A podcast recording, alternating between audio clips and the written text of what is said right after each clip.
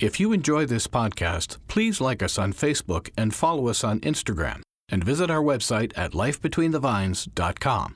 What makes me crazy is the fact that it only get one shot a year. And all this experimentation and everything that you want to do to learn and know more and continue to improve, you really only get one chance a year to come up with like a, a, set of experimental trials. And so it just takes a long time to learn. So you have to kind of resign to this uh, generational aspect. And the old world has generations in front of us. Discovering and tasting wine shouldn't be a homework assignment. And we believe that the people who are closest to wine have the best stories. So open a bottle. And welcome to podcast number 584. This week we feature Ben Howe, Vice President of Winemaking for the Stoller Wine Group, Willamette Valley.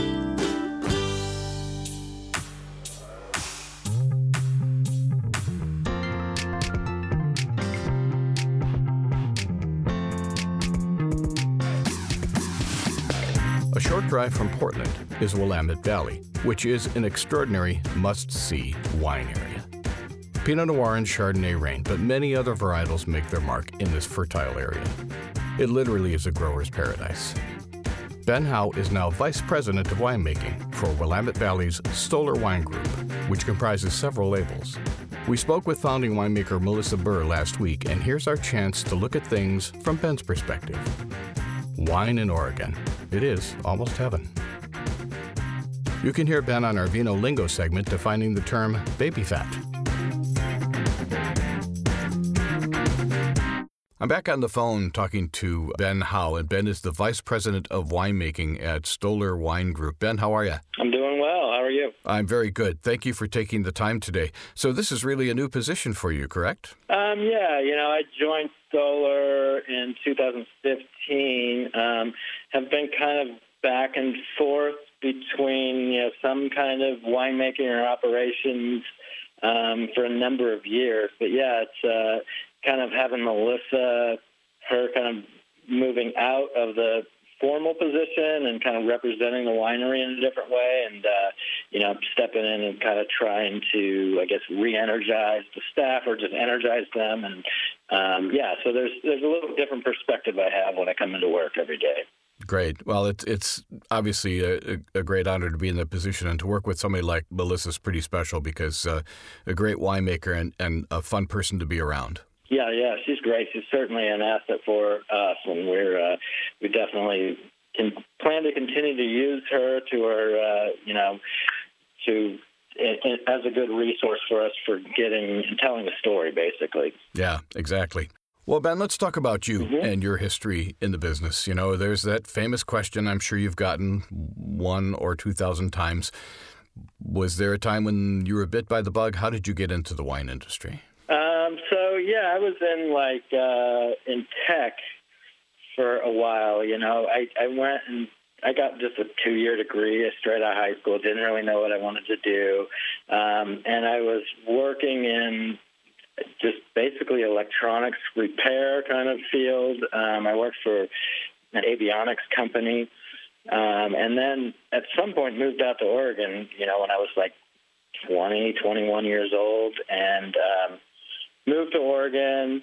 Kind of started working here. Just needed a change of scenery from where I grew up. I was living in Kansas City at the time.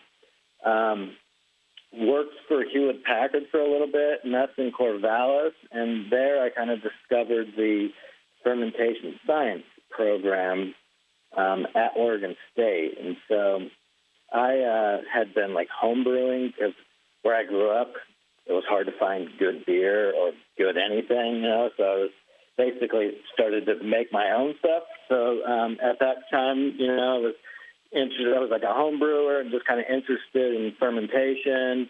Um, found out about the program, and it was a really well-rounded science program. So you know, you little, learn a little about chemistry, a little about physics, engineering, and so it really seemed like a, a good program. And you know, simultaneous.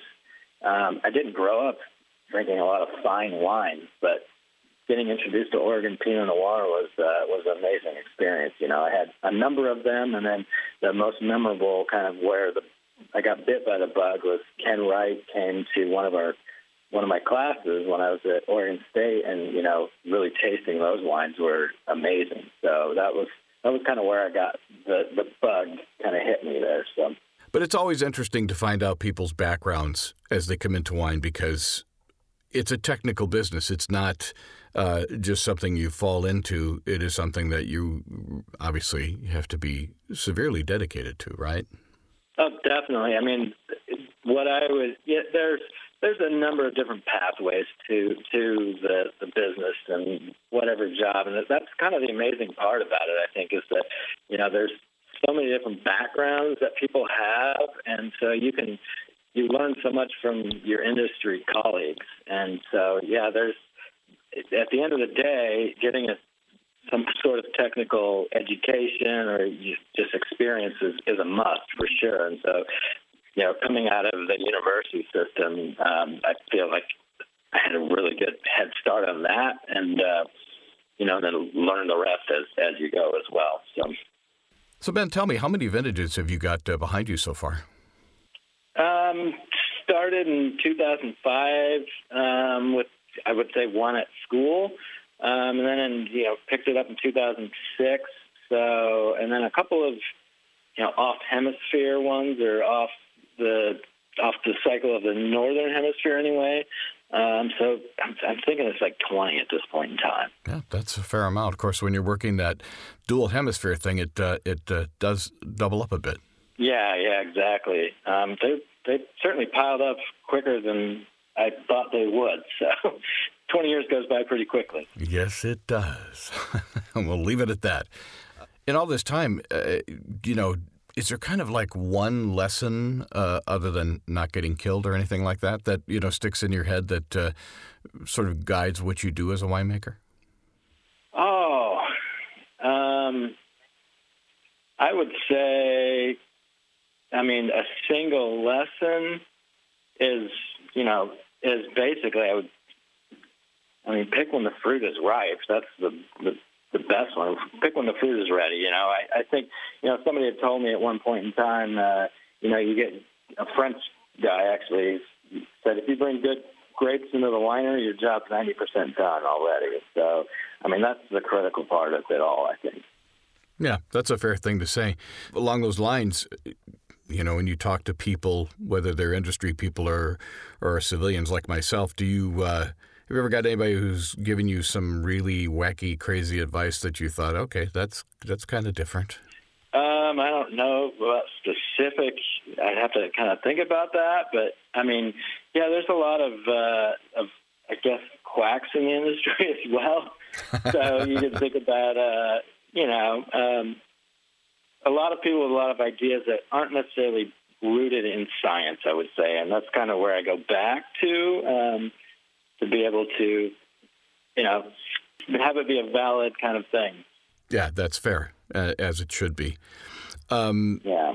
I was talking to Melissa a little while ago, and one of the things we talked about were tasting groups. Do you belong to a tasting group at this time? Um, actually, not. You know, my wife and I, I mean, she's in the industry as well. She's not in winemaking, and we we do our best to explore the different regions and you know different countries. Typically, we're buying mostly imported wines for that for home anyway, because we just have enough of the wines in the area, honestly.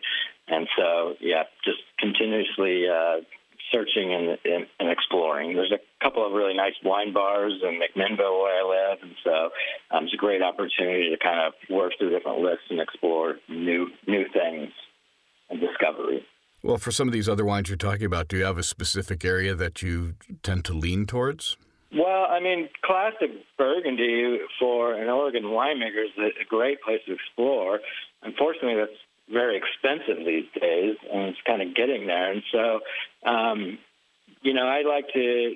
Italy's a great value. I find myself buying a lot of Italian wines these days. I mean, there are so many varieties there and unique wines that are produced in different ways um, that are not traditional com- to, to what we do. And it's just, I mean, that's the fascinating part is there's so much history and tradition and into what they do. And so that's, of course, the French high quality wines, all that. But the Italians, there's just always something a little unique about their regions. Yeah. So that's that's been a fun place to explore for the time being, or for right now anyway. Well, how would you describe to people who haven't tried Oregon wine? And I'd like to think in the world of wine drinkers, there's pretty much no one who hasn't. But you know, it's like anything else when you're trying to turn people on to a new area or an area they're simply unfamiliar with. How would you describe Oregon wine? Um, I mean, the the best benefit I can say about our wines that we make in Oregon, or the the highlighting feature, I would say, is that they're they're food wines, and that's what I think really makes wine special, and something that no other beverage can really stand up to. Is you know, is uh, going through a, a a full meal. It, you can find a wine that that balances a meal, but for Pinot Noir, specifically an Oregon Pinot Noir, they're complex. Um, they can have a, a, an acidity that stands up to so many different kinds of food, and they're they're kind of like the everything wine. So they're great for just not having to think about it too hard, and just grab a bottle of Pinot, and you're set. Cool. Nothing wrong with that. Yeah. And Chardonnay is the counterpoint on the white. So between with those two varietals that we're producing here, I mean, yeah, they're they're great food wines, and the and the cuisine that we have in the Northwest. It's I feel like we're kind of one of those regions where we have, and that's what you get in the old world. It seems like the food always pairs up to the wines that are Right. produced in the local region, and I feel like in Oregon we really are. I mean, we really have that here. We have a lot of a lot of great quality, you know, producers of of foods and you know, uh, produce, and so and the seafood on the coast, and so we have really good foods to work with with our wines, and it just feels like we're we're pretty close to that old world kind of thing. Yeah, I would agree. It's a good place to go and eat, that's for sure. Yeah. This is kind of a question that could be either a positive answer or a negative answer. That's entirely up to you, or it could be both. What makes you crazy about wine?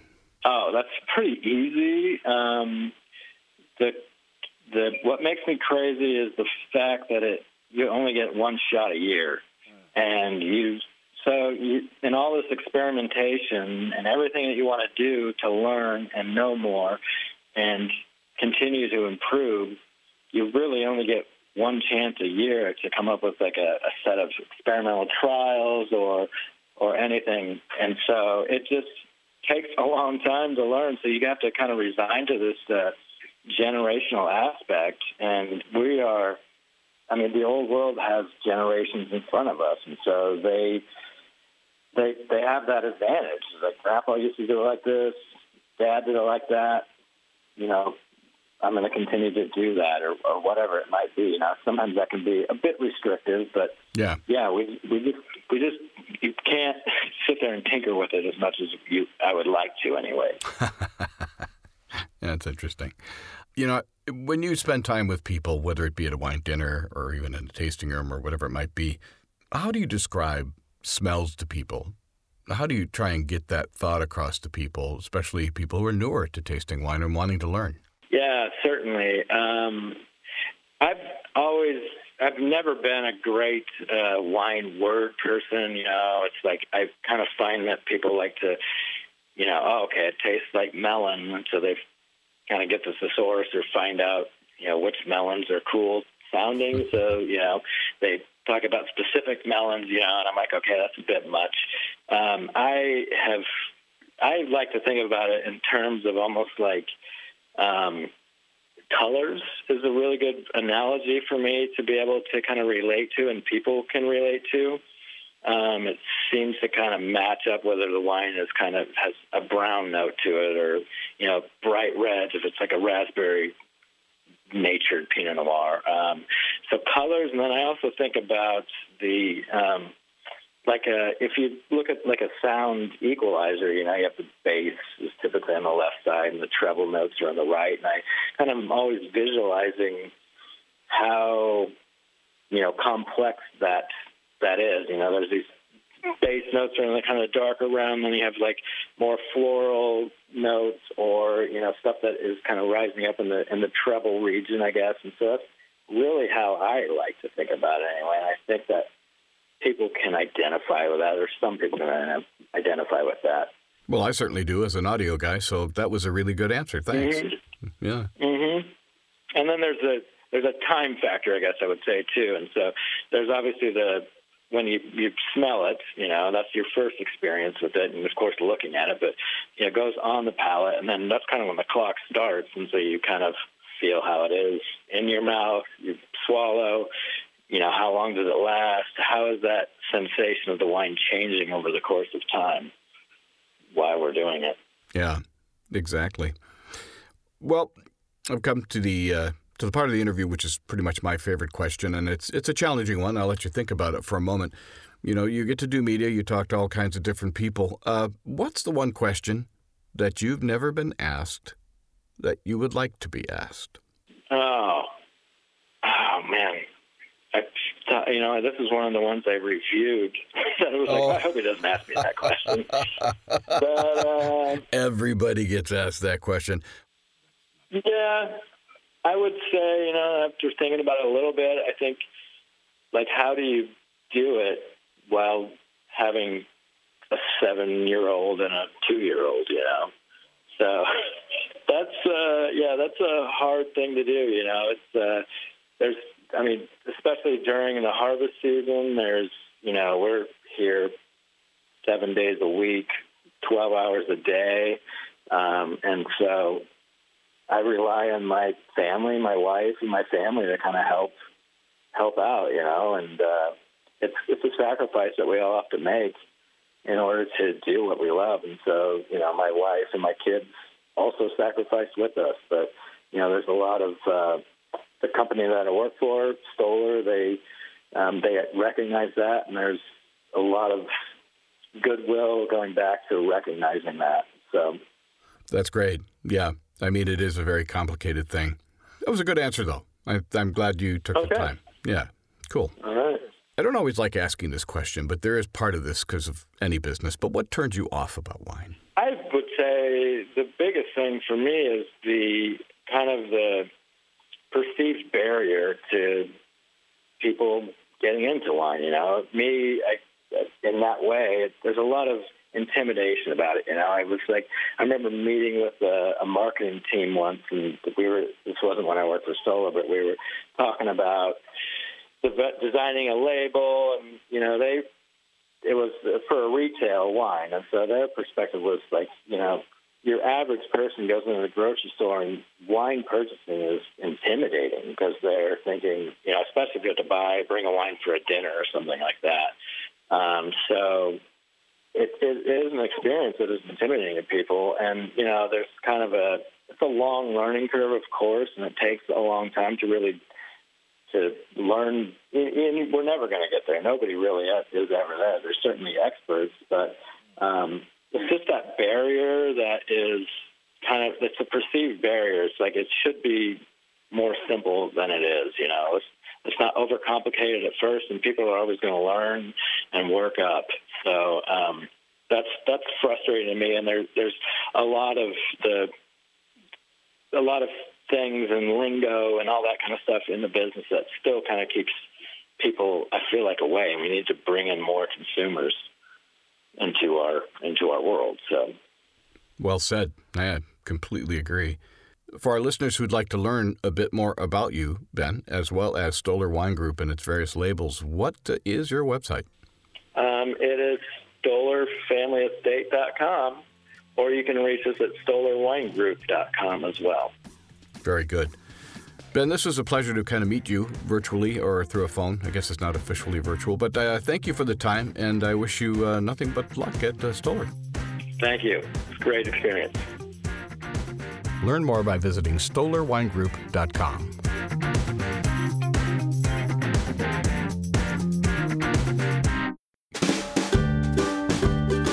Thanks for listening. Subscribe to the podcast at lifebetweenthevines.com or sign up to our YouTube channel. You can also follow us on Facebook, Instagram, and Twitter. Life Between the Vines comes to you from Fifth Floor Recording Company in Milwaukee, Wisconsin. Produced and edited by Ray Pfister. Our host is Kay Paskoff. Our web geek is Dan Gisha. Original music by Ray Pfister. Copyright 2024.